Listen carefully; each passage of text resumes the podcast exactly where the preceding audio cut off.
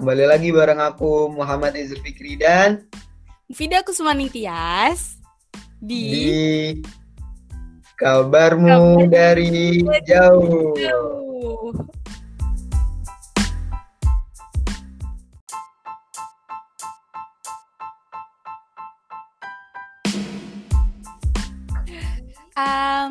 Alhamdulillah banget ya teman-teman. Sekarang kita udah di episode ketiga Kabarmu dari Jauh IMMPB Sebenarnya ini cukup nggak tahu ya ini lambat ataukah cukup tapi bersyukur banget udah bisa sampai ke episode ketiga. Dan aneh sih sebenarnya kenapa tiba-tiba kabarmu bisa beralih ke podcast? Kalau dari itu gimana sih? Podcast ngepodcast ya ngepodcast? ngomongin podcast ya. Jujur nih, kalau podcast tuh andalan banget lah kalau buat mah. Karena akhir-akhir ini pun aku juga sering dengerin podcast. Kalau nugas sambil dengerin podcast, menurutku podcast tuh enak, nyaman, terus nggak ngabisin kuota lah kayak buka Instagram, buka YouTube, terus impactful juga, kan banyak-banyak banyak banget ya podcast-podcast yang sharing-sharing tentang hal-hal yang inspiratif. Terus kalau buat nugas tuh seneng aja gitu buat study from home enak lah kayak nggak kesepian gitu loh ada yang ngobrol entah itu siapa tapi nggak kesepian gitu Iya iya iya iya iya. Jadi merasa ada temen ya walaupun sebenarnya Iya. sendirian. Ya, ibaratnya podcast tuh udah ya radio zaman sekarang banget lah ya. Ya Kalau kayak kayak kayak ya- radio banget Heeh. Kalau aku nih Zul, kalau aku sebenarnya ide pertama nge-podcast tuh karena emang sebenarnya tadinya aku bikin podcast kan, cuma karena ah kayaknya kontennya boring gitu karena sendirian. Kayak monolog narasi gitu-gitu. Dan ketika mikir ide podcast buat IMMPB emang kayaknya seru banget dan kita bisa tetap terhubung, kita bisa ngobrol banyak. Dan tentunya podcast tuh gampang banget soalnya tinggal rekam terus masukin ke Anchor, terus tinggal tambah-tambahin musik, back sound yang kayak gitu-gitu dan jadi deh tinggal rilis. Ya gak sih? iya setuju banget setuju banget buat podcast tuh segampang ngerekam dan ngebuat akun anchor upload dan selesai itu udah nge-share Ya. ke beberapa platform kayak Spotify Iya bener. dan lain sebagainya makanya aku bilang impactful gitu nyebarnya jauh dan terjangkau buat siapa aja Iya. Apalagi lebih ramah lah ya buat kota Iya, mahasiswa. buat kota yang masih mahasiswa Heeh. kuliah online kan nge-zoom terus gitu-gitu. apalagi kota Kemendikbud kan nggak ada ini ya Spotify nggak masuk kan ya Iya. Kuota Kemendikbud kan Instagram kan nggak masuk Nggak YouTube nggak masuk. 45 Ya, paling- cuma buat yang ya pendidikan-pendidikan dan 5 giga doang kali yang all net. Ah, iya. nih buat episode kali ini kita bareng siapa nih Oh iya. Episode ini kita nggak berdua doang, guys. Jadi Yoi. kita datengin nih, weh, kader IMM IPB yang masih fresh banget. Kayak ah masih apa ya? Pokoknya masih Yang fresh lah, gue. iya kan? yang tua yang ngomong Jadi dia namanya adalah Aldito Iqbal Nugraha. Nah, dia ini angkatan 56 atau berarti 2019 ya kan? Masih fresh banget di IMM. Langsung aja kali ya Zul. Iqbal, gas lah gas datang sini sini Bal, gabung Bal. Oke, halo kawan-kawan. Perkenalkan, nama saya Aldi Iqbal Nugraha. Bisa dipanggil Iqbal dari IPB 56, jurusan Teknik Mesin dan Biosistem. Oh, anak teknik guys. Oke. teknik nih Iqbal asli mana? Asli Cilacap. Oh, Seneng banget sih bisa bergabung dengan kawan-kawan IMM. kita juga seneng ada Iqbal gabung ya nggak Zul? Iyalah. Bosan ketemu Mufida mulu. Oke, Kak Mufida, kenapa sih kita manggil Iqbal nih buat episode kali ini? kita manggil Iqbal itu buat sharing-sharing, buat ngobrol, utamanya sih tentang kayak ini Iqbal kan masih baru banget nih kalau yang kemarin-kemarin kan ada aku, ada Izul Hakim, Leli itu kan udah cukup lama ya di IMM IPB. Kalau Iqbal kan baru udah gitu sekarang kejeda pandemi. Jadi kita jarang banget ketemu ngobrol deket lah ibaratnya kayak gitu. Nah pengennya sih kita bisa ngomongin nih IMM berarti tiga generasi kan dari aku yang Yo, 50 tiga generasi. Nah, Izul 55 dan sekarang Iqbal 56 kayak gitu. Terus Dan kira-kira uniknya, lagi ya? uniknya lagi tuh tahu nggak? Kita tuh sama-sama dari IPM sebelumnya. Oh iya bener bener bener. Iya Iya, nggak? iya. Kalau aku dulu eh, ini PIP sama kayak kamu beda ya PIP kan? Nah, iya sama banget dulu di PIP. Nah, kalau Iqbal Iqbal, Iqbal dulu di mana? Beda berarti. Beda berarti sama aku. Di mana? Beda sama Kak Izula. Aku di perkadiran, di perkaderan Kak. Oh, perkaderan. Mantep sih. Mm-mm. Berat sih. Tapi tetap di inti-inti kan, di inti organisasi gitu kan. PIP kan memang harus ada di PM. Di perkaderan juga harus ada di PM gitu kan. Sama aja Iya. sih sebenarnya kan. Cuma kan Intinya. secara secara apa ya? Secara tupoksi beda banget lah. Kalau di PIP kan ya kita nggak terlalu mungkin nggak terlalu berat ya mikirin aduh gimana nih kalau nggak ada kader gitu kan. Kalau Iqbal kan Iya, pasti peran terus tuh tiap tahun ya nggak? Asik-asikan lah di PIP mah. Kalau aku dulu kan eh, ini ya PIP-nya di MBS ya di pondok. Hmm. Jadi kan agak beda sama PIP luar. Tapi secara garis besar kan sama ya. Kayak ya pokoknya kalau di PIP tuh ngurusi apa sih kalau di tempatku namanya hitobah. Kayak pidato gitu loh, kayak pidato gitu tuh dibuat nanti ya lomba per kelompok pidato yang paling keren siapa gitu. Nanti jas kelasnya terus tiap tiga bulan ada hitobah akbar kalau dulu namanya hitobah akbar kayak perangkatan gitulah angkatan perangkatan kayak buat hitobah gede-gedean tuh bener gede gitu. Sampai pakai panggung ini panggung kayak panggung reging tau nggak panggung reging Nggak.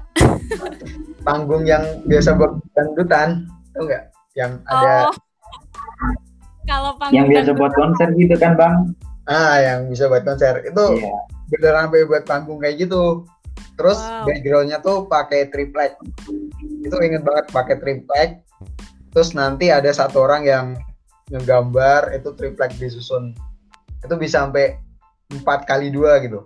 Empat triplek berdiri di bawah masih lagi ditambah lagi dua lagi tuh tuh digambar jadi kayak bentuknya kayak biasanya tuh bangunan gitu loh menara gitu. Terus dicat bareng-bareng tuh asik banget lah di PIP gitu. Iya. ngurusin perpus kayak gitu lah. Oh, kangen ya sampai nostalgianya tuh kayak seru banget.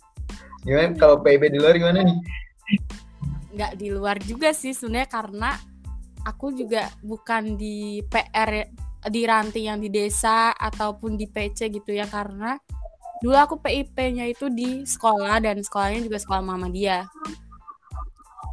Yang paling aku inget ngedrama di PIP waktu SMA itu itu lucu banget sih karena jadi kan aku kan sebagai sekretaris bidang nih nah dulu waktu plottingnya ketua bidangnya itu dengan sekretaris bidangnya yaitu aku itu kayak selek gitu loh tau gak sih? Jadi waktu awal kita tahu kita ditempatin jadi satu bidang di PIP nangis. Gimana ceritanya?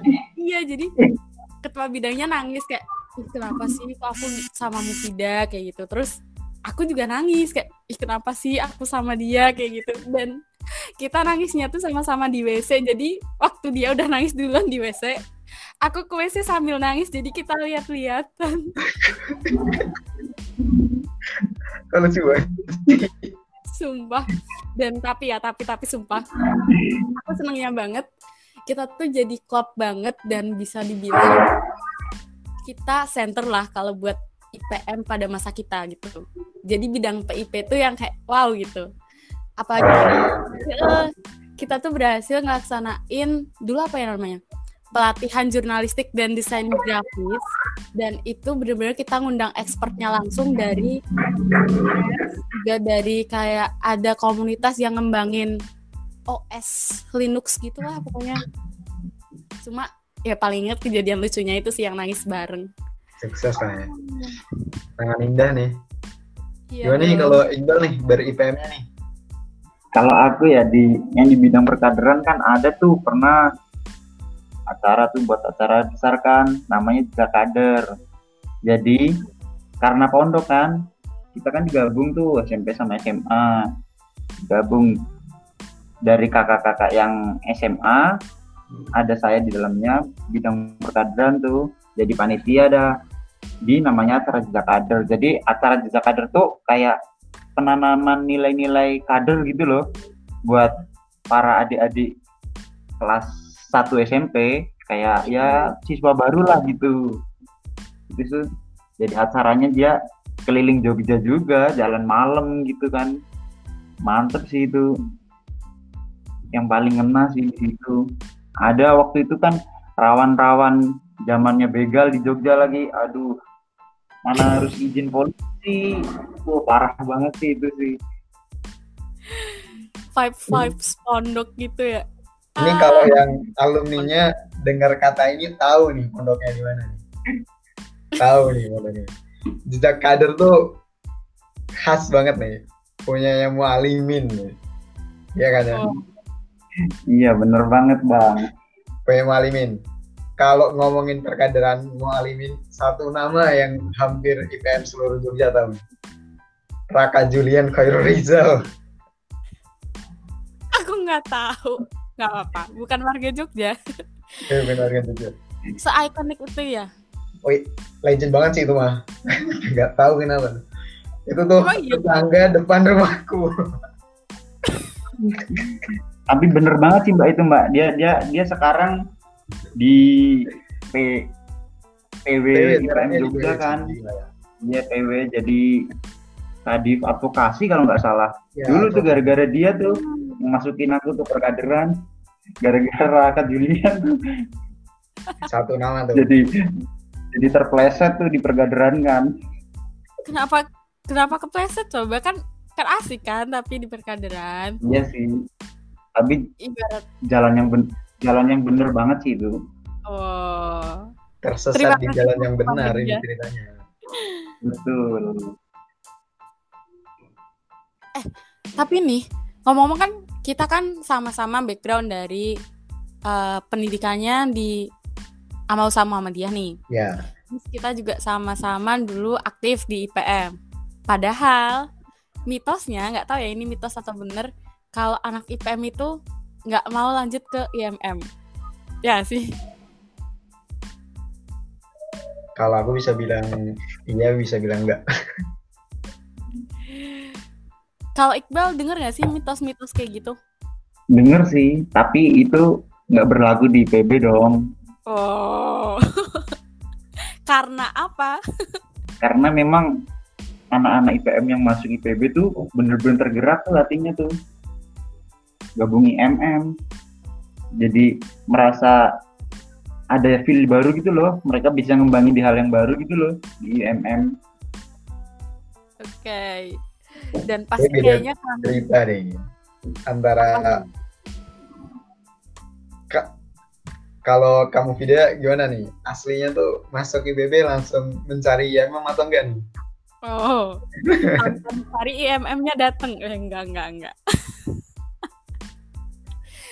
Sebenarnya emang ih, ini kan udah pernah nih di episode 1 kan tuh.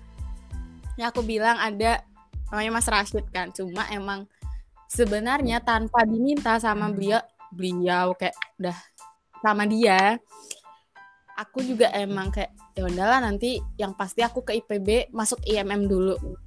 Jadi kayak nggak mikirin UKM mana atau ormawa apa tapi yang penting aku masuk IMM dulu gitu. Oh iya. Berarti Karena- hmm, karena ngerasa kayak ya apalagi aku ngerantau gitu kan. Yang sudah merasa aku kenal dengan cukup baik kulturnya ya teman-teman di Muhammadiyah gitu. Walaupun ya pada kenyataannya kultur Muhammadiyah itu beda-beda tapi semuanya prinsip dasarnya kan sama. Jadi kayaknya lebih mudah adaptasi gitu. Berarti emang kalian berdua dari awal udah ini ya eh, nyari IMM lah dalam itu ya tanda petik lah gitu. Jadi beda cerita sama aku. Kalau aku kan eh, aslinya gitu ada sedikit trauma lah selain beberapa kenangan baik di IPM ada beberapa trauma gitu. Ya sebenarnya bukan di IPM-nya sih, tapi gara-gara itu ada kemah dan itu chaos banget akhirnya akhirnya berazam aku pengen pergi dari Jogja gitu Oke. tinggalkan semuanya. Akhirnya IPB dan IPB itu masuknya juga beruntung. Ya bejo lah bejo lah. Orang ngerjain SBM-nya tuh ya bisa nggak bisa lah gitu. Ya awalnya nggak emang nggak niat ikut IMM karena kan udah mau ya aku mau mencoba hal yang baru lah gitu di IPB ternyata diajak langsung di chat kan pas itu langsung di chat sama Mas Rashid langsung di chat. Terus kita first gathering dan first impression tuh juga oh ternyata IMM di IPB beda dari yang ada di MBS oke aku mau coba. Akhirnya keterusan sampai sekarang. Yeay. Kalau Iqbal dulu tuh nemu, maksudnya nemu IMM-nya tuh Iqbal nyari di medsos atau lihat Darkom atau ada cutting atau apa gitu. Jadi kan dulu kan ah, ini saya cerita aja ya. Di pondok tuh udah diwanti-wanti besok kalau kamu mau kuliah jangan lupa tanggung jawab ideologis itu penting Wow. tuh. Wes berat Berat berat ya? berat Berat. Gue pegang gue pegang beneran tuh masuk IPB yang pertama dicari IMM belum masuk udah cari-cari IG-nya. Mau daftar. Eh tiba-tiba pas habis kuliah hari pertama gitu kan habis ya sebelum kuliah ospek ospek gitu ada tuh yang buka IMM gitu. Dia ada bagiannya sendiri gitu IMM ada KMNU ada HMI ada yang lain. Oh, yang berarti. keren ya? Iya betul yang yang di dekat CCR Iya. Iya. Situ udah ke situ kan gabung sama tuh sama anak-anak IMM. Eh ternyata emang bener sih pemikiran Muhammadiyahnya kita sama sejalan berarti ya ideologisnya sama lah tinggal kita ngembangin sama ngejaga bareng-bareng berat berat nih berat Seneng nih. sih dengernya. emang anak anak perkaderan beda ya kalau perkaderan emang ideologinya kan dari awal harus kuat gitu. Hmm. masa ngader nggak berideologi kuat kan dipertanyakan. Kalau RPK nih sering bersentuhan dengan ideologi luar. Maksudnya? ya kegiatannya kan keluar terus gitu kan. Mungkin terbuai gemilang-gemilang dunia. Oh. Enggak enggak. skip skip skip skip. Sekarang aku mau nanya lah karena kita kan tiga generasi backgroundnya nggak beda jauh lah. Belajarnya sebelumnya di Amalusa Muhammadiyah sekolah Muhammadiyah lah. Mungkinan besar juga keluarganya Muhammadiyah. Ya kamu tidak aku tahu backgroundnya keluarga Muhammadiyah. Kalau Iqbal kemungkinan besar juga keluarga Muhammadiyah. Ini perasaannya tentang IMM di PP itu gimana sih?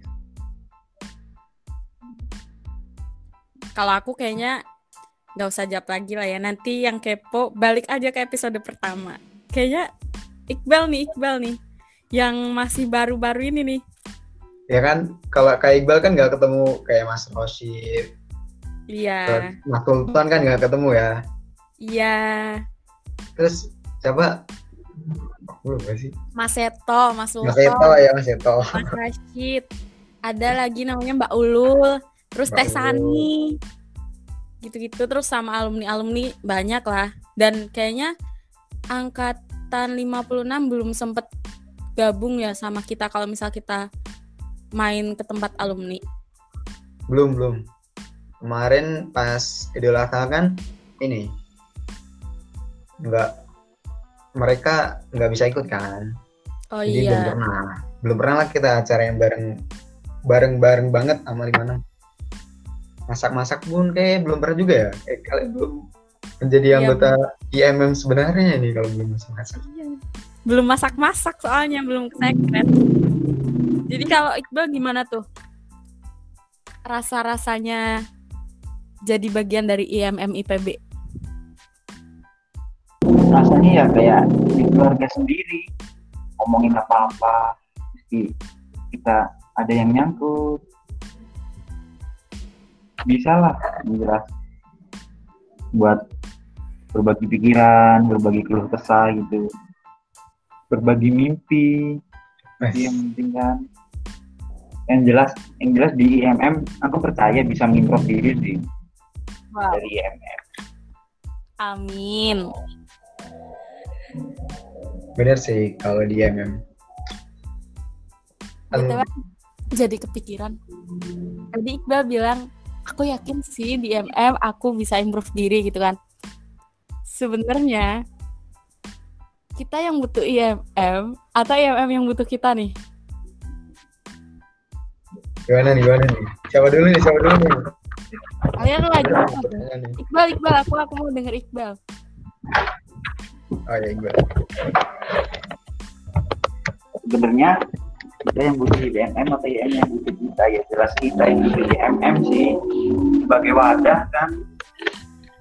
Sebagai wadah buat menaungi aspirasi-aspirasi kita kan. Kalau nggak ada IMM kita mau ditaruh di mana kan? Kayak tadi ceritanya Kak Mufida kan? Bingung podcast sendirian monolog kayak ngomong sama siapa gitu kan. Nah dengan adanya IMM IPB gitu kan. Ada yang mewadahi jelas kita kita butuh IMM sebagai wadah pun butuh kader buat mengembangkan dirinya jadi kalau di hubungan mutualisme sih Oke. Kalau Izul, kalau Izul. Kalau aku ya, kita yang butuh IMM atau IMM yang butuh kita? Ah, sih. Pertanyaannya dari dulu itu itu terus sih. Masa? Jadi kalau dibilang nggak ada yang sama-sama butuh sih. Kontribusi makanya. Kalau butuh kan berarti menyerap keuntungan lah yo. Kalau kita yang butuh IMM berarti kita menyerap keuntungan dari IMM. Kalau IMM yang butuh kita berarti IMM dapat keuntungan dari kita. Gitu. Kalau dipikir-pikir ya sebenarnya nggak dapat keuntungan sama sekali kan? Ya dapat apa sih? Keuntungannya uang nggak dapat jabatan juga nggak dapat terkenal pun nggak dapat gitu.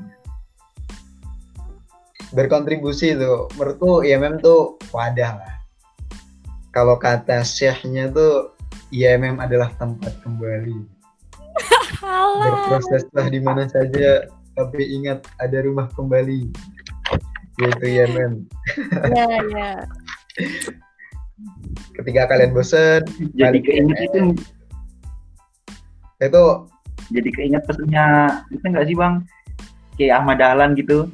Jadilah insinyur doktor. Oh iya iya, kemudian iya. kembalilah ke Muhammadiyah gitu kan? Ya. itulah. Mirip gitu lah ya. Pokoknya berproses di mana aja yang penting selalu ingat ada tempat buat kembali. Ketika down give up atau apa ya ada tempat masak-masak. Oke oke Pak. jadi mau cerita lagi ya? Jadinya cerita lagi dah. Gak apa-apa. kalau aku ngerasanya sih di MM IPB gitu kan rasanya nggak jauh emang emang nggak jauh. Bukan bu, eh, bukan berarti kita jauh dari kakak-kakak 55, 54, 53 tapi emang kita belum memprioritaskan waktu buat MM aja. Jadi memang ada kesibukan-kesibukan yang nggak bisa ditinggalkan buat di MM jadi harusnya dari diri kita sendiri mengalokasikan waktu buat IMM jadi nggak nggak bisa tuh ntar lah kalau misalkan ada waktu buat IMM baru aku ke IMM kalau kayak gitu ya berat sih. Lebih ke nggak jalannya daripada berjalannya. Kalau aku sih ceritanya itu ya, tapi mau tanya juga sih ke Bang Aba ke Bang Izul sama Kak Mufida.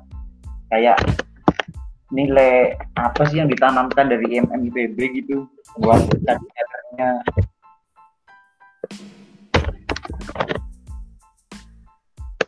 berat ya itulah Yang paling tua dulu Iya. lah.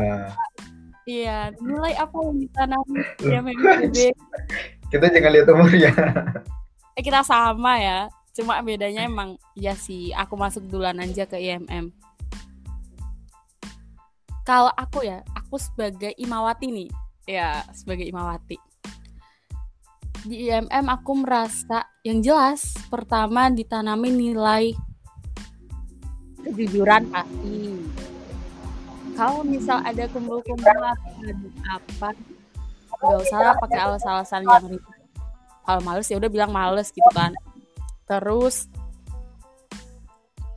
ditanamin juga kayak nilai ibaratnya kita tuh harus selalu haus akan pembelajaran dan untuk bergerak gitu. Jadi ya selama aku di MM aku nggak bisa kayak diem-diem doang anteng-anteng doang nggak ngapa-ngapain gitu. Dan yang khas banget sih aku sebagai Imawati bener-bener merasa nilai kesetaraan buat perempuan sih. Dan cara apa ya cara memperlakukan Imawati atau mendidik Imawati di IMM utamanya IMM PB ya menurut aku beda.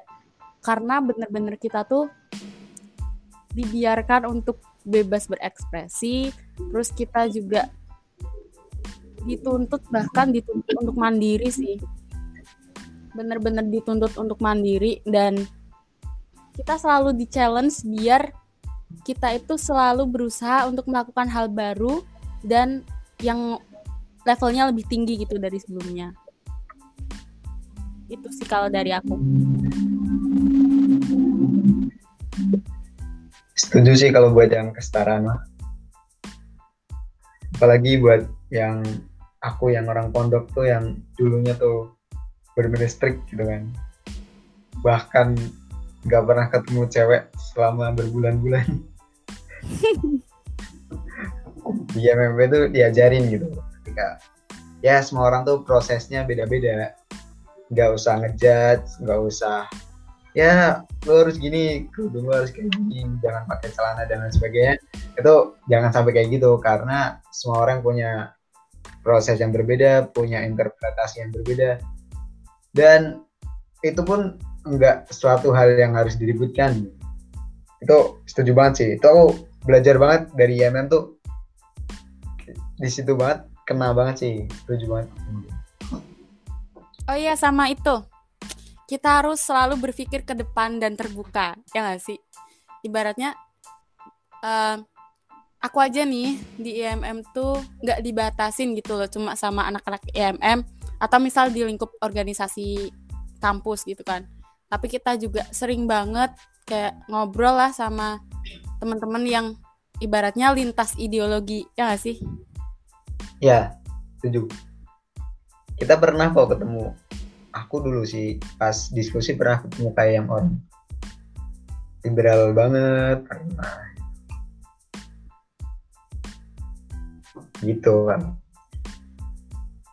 Ini kalau aku ya nilai ya. Kalau nilai dari dulu aku megang iya memang dari rumah kembali. Udah itu sih titik.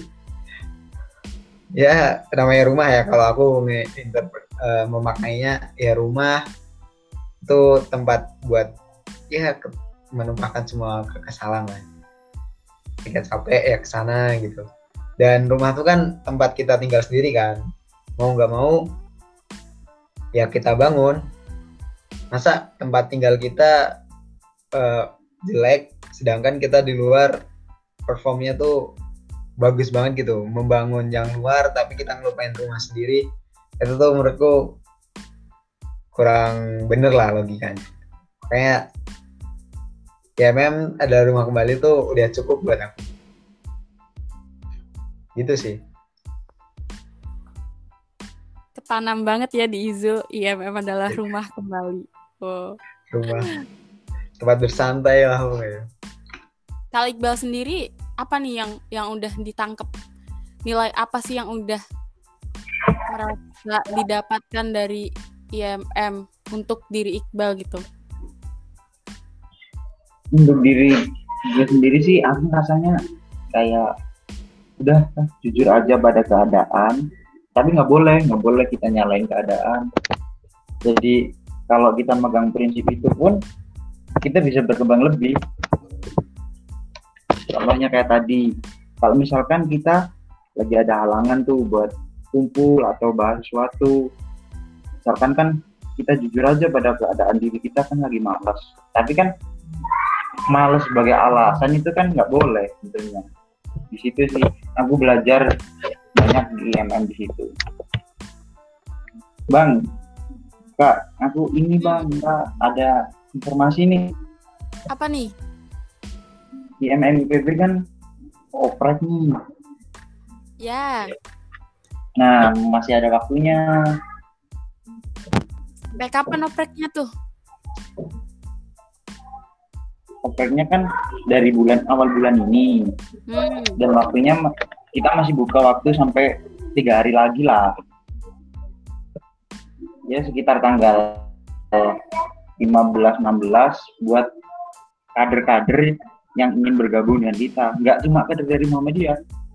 Jadi dia mahasiswa IPB dari mana pun asalnya dari mana pun rasnya tujuannya asal dia mau bergabung dengan kita dia mau berkembang dia mau mengembangkan diri sesuai dengan kita ayo kita gabung. Bisa bergabung dengan IKM eh bisa bergabung dengan IMM siap. Kita siap.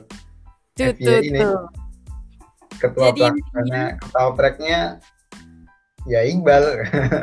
Hahaha. Iya, sebenarnya. Oh, jadi ini ya triknya ya. Kenapa kita episode 3 tuh bareng Iqbal gitu kan? Biar bisa promoin oprek IMMPB. Ngomongin lah. Oke. Oh iya bener. Dan satu nih kalimat terhits buat IMM harusnya pada tahun ini adalah gini. Kalian selamat bergabung menjadi KMIPB dan baik-baik KMIPB adalah keluarga Muhammadiyah IPB. Ya enggak? Ya. cakep banget kak kata-katanya Karena ya memang rumah kembali mau anak tapak suci boleh lah join ya memang anak KW boleh. Nggak harus anak IPM. Dan nggak harus mereka yang aktif di Muhammadiyah juga sih Iya. sebelumnya. Iya kan? Kalau yang tertarik, ya tadi lah kayak kata Iqbal tertarik dan pengen coba hal baru, monggo silahkan kalau mau join. Nah, buat closing statement, tanyalah buat harapannya nih buat Iqbal yang 56 yang baru setahun di MM. Harapannya IMM nih nantinya jadi kayak gimana nih? harapannya buat IMM IPB ke depannya namanya juga IPB kan kita fokus di bidang pertanian. Kita juga punya kita menjadikan IMM sebagai wadah untuk bergerak dan kita Muhammadiyah punya Muhammadiyah sebagai tanah kita.